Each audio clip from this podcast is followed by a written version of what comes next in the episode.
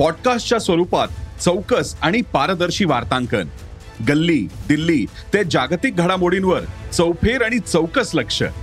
नव्या डिजिटल युगासाठी उदय सकाळच्या डिजिटल भविष्यपत्राचा. जग तुमच्यापासून फक्त एक क्लिकवर. भेट द्या ई सकाळ वेबसाईटला किंवा डाउनलोड करा सकाळ ॲप.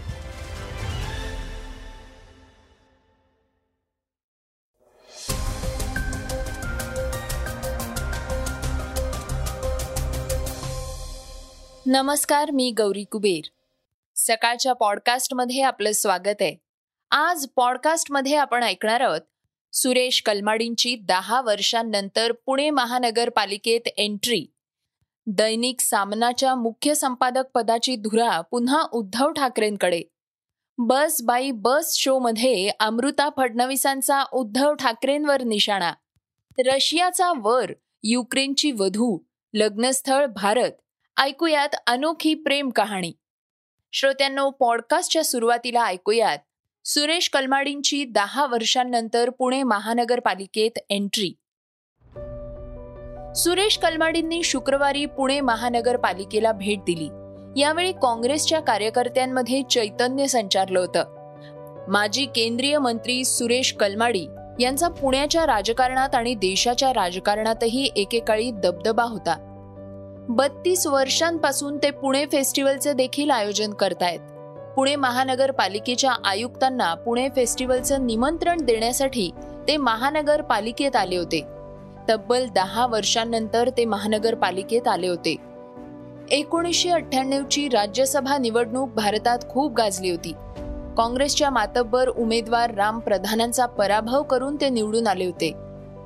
एकोणीसशे अठ्ठ्याण्णवच्या निवडणुकीत काँग्रेसचे राज्यसभेचे उमेदवार राम प्रधान सहजरित्या निवडून येतील अशी परिस्थिती असतानाही अपक्ष म्हणून उभ्या असलेल्या सुरेश कलमाडींचाच विजय झाल्यानं तत्कालीन काँग्रेस पक्षाध्यक्षांनी काँग्रेस आमदारांवर शिस्तभंगाची कारवाई केली होती.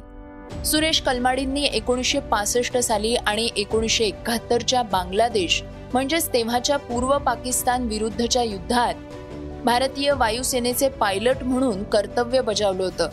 पुण्यातल्या नॅशनल डिफेन्स अकॅडमीमधून एअरफोर्समध्ये एकोणीसशे साठमध्ये ते दाखल झाले होते.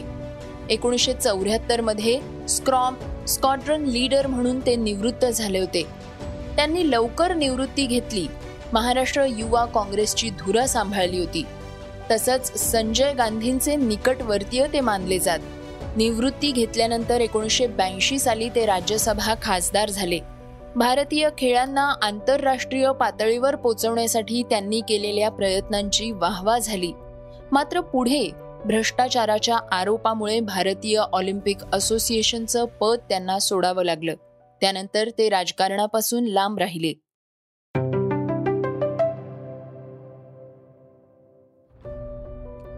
देशभरात बेरोजगारी आणि महागाई विरोधात काँग्रेसचं निषेध आंदोलन सुरू आहे. पक्षाचे नेते सर्व राज्यांमध्ये निदर्शनं करण्याच्या तयारीत आहेत.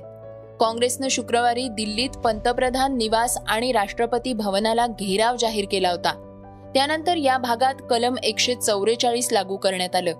राष्ट्रपती भवनाजवळ कडेकोट सुरक्षा व्यवस्था ठेवण्यात आली आहे मात्र काँग्रेस नेते राहुल गांधी आणि प्रियंका गांधी यांनी दिल्लीतील आंदोलनात सहभागी होऊन निदर्शनं केली.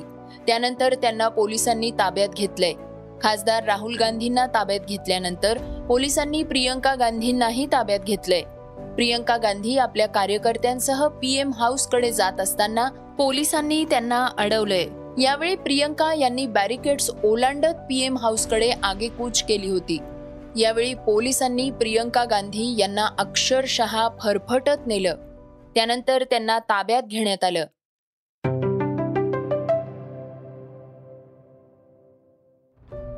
युक्रेन आणि रशिया युद्धाला जवळपास सहा महिने उलटून गेले आहेत. दरम्यान अजूनही दोन्ही देशांमध्ये तणाव कमी झालेला नसून आजही युद्ध सुरू आहे दोन्ही देशात ताणतणाव असताना रशियामधला मुलगा आणि युक्रेनमधली एक मुलगी यांनी भारतात आपलं लग्न आवरून घेतलंय. सर्गेई नोव्हिकोव्ह या रशियन तरुणानं आपली युक्रेनी मैत्रीण एलोना ब्रामोकासोबत दोन ऑगस्टला धर्मशाला इथं पारंपरिक हिंदू पद्धतीनं लग्नगाठ बांधलीय. तिकडे युद्ध सुरू असताना या दोन्ही देशातील तरुणांनी नवा पायंडा घातलाय. दरम्यान या आधीही दोन्ही देशात ताणतणाव सुरू असताना युक्रेनमध्ये लग्न लागलं होतं. फेब्रुवारी अखेरपासून रशिया आणि युक्रेनमध्ये युद्ध सुरू आहे. यात अनेक नागरिकांना आपला जीव गमवावा लागलाय. या ताणतणावामुळे अनेक नागरिकांवर देश सोडून जाण्याची वेळ आली होती.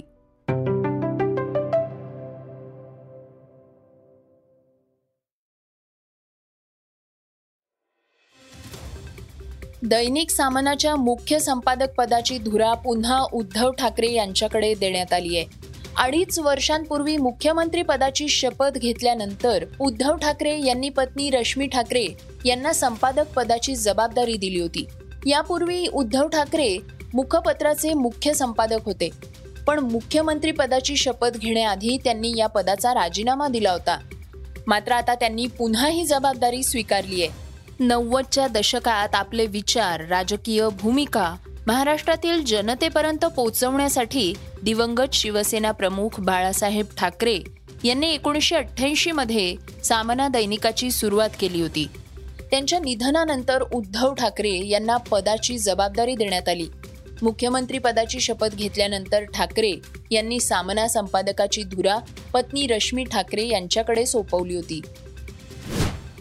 चलनविषयक धोरण समितीच्या बैठकीनंतर आरबीआयनं रेपो दरात शून्य पूर्णांक पन्नास टक्क्यांनी वाढ करण्याची घोषणा केली आहे.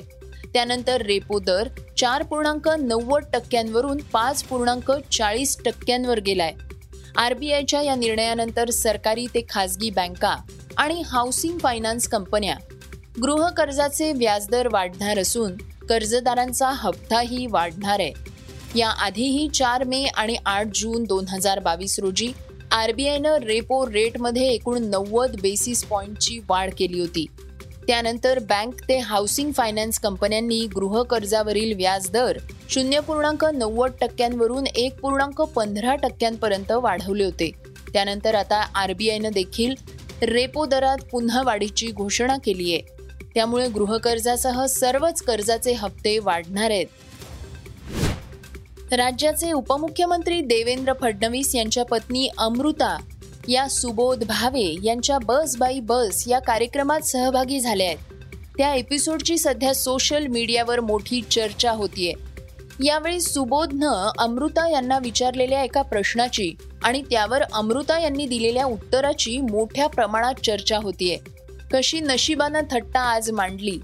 हे गाणं ऐकल्यावर कुणाचा चेहरा समोर येतो? असा प्रश्न सुबोधनं विचारला होता. या प्रसंगी अमृता यांनी दिलेलं उत्तर नेटकऱ्यांचं लक्ष वेधून घेत आहे त्या म्हणाल्यात उद्धव ठाकरे यांचा चेहरा समोर येतो. अशा शब्दात फडणवीस यांनी माजी मुख्यमंत्री उद्धव ठाकरे यांच्यावर निशाणा साधलाय. मला हे गाणं ऐकल्यावर त्यांचाच चेहरा आठवला असं त्या म्हणाल्या आहेत बर्मिंगहममध्ये सुरू असलेल्या राष्ट्रकुल स्पर्धेत सुरक्षेसंदर्भात मोठी चूक झाल्याचं समोर आलंय. त्यामुळे कुस्तीचे सामने थांबवण्यात आले आहेत. संपूर्ण मैदान देखील रिकामं करण्यात आलंय. कुस्तीच्या पहिल्या फेरीत भारताच्या बजरंग पुनिया आणि दीपक पुनिया यांनी आपले पहिले सामने जिंकत उपांत्यपूर्व फेरी गाठली आहे. सुरक्षिततेच्या कारणामुळे सामना काही काळ स्थगित करण्यात आला होता. याविषयी युनायटेड वर्ल्ड रेसलिंगनं ट्विट केलं होतं. आम्ही सुरक्षेच्या कारणास्तव सामने काही काळ स्थगित केले आहेत.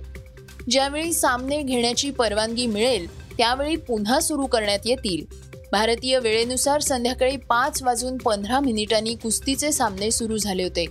दीपक पुनियांच्या सामन्यानंतर लगेचच ज्या स्पीकरवरून घोषणा करण्यात येत होत्या तो स्पीकर छतावरून खाली पडला. हा स्पीकर मॅट चेअरमनच्या अगदी जवळ पडला. त्यामुळे सामने थांबवण्यात आले. आणि सुरक्षेच्या कारणास्तव संपूर्ण स्टेडियम देखील रिकामं करण्यात आलं होतं. श्रोत्यांनो आता वेळ झाली आहे आजच्या चर्चेतल्या बातमीची. गुरुवारी दिल्लीला जाऊन परतलेले उपमुख्यमंत्री देवेंद्र फडणवीस शनिवार आणि रविवारी पुन्हा दिल्ली दौऱ्यावर असणार आहेत. महाराष्ट्रात शिवसेनेचा शिंदे गट आणि भाजपा युतीचं सरकार स्थापन होऊन पस्तीस दिवस होऊन गेले आहेत. तरीही अद्याप महाराष्ट्रात मंत्रिमंडळ विस्तार झालेला नाही.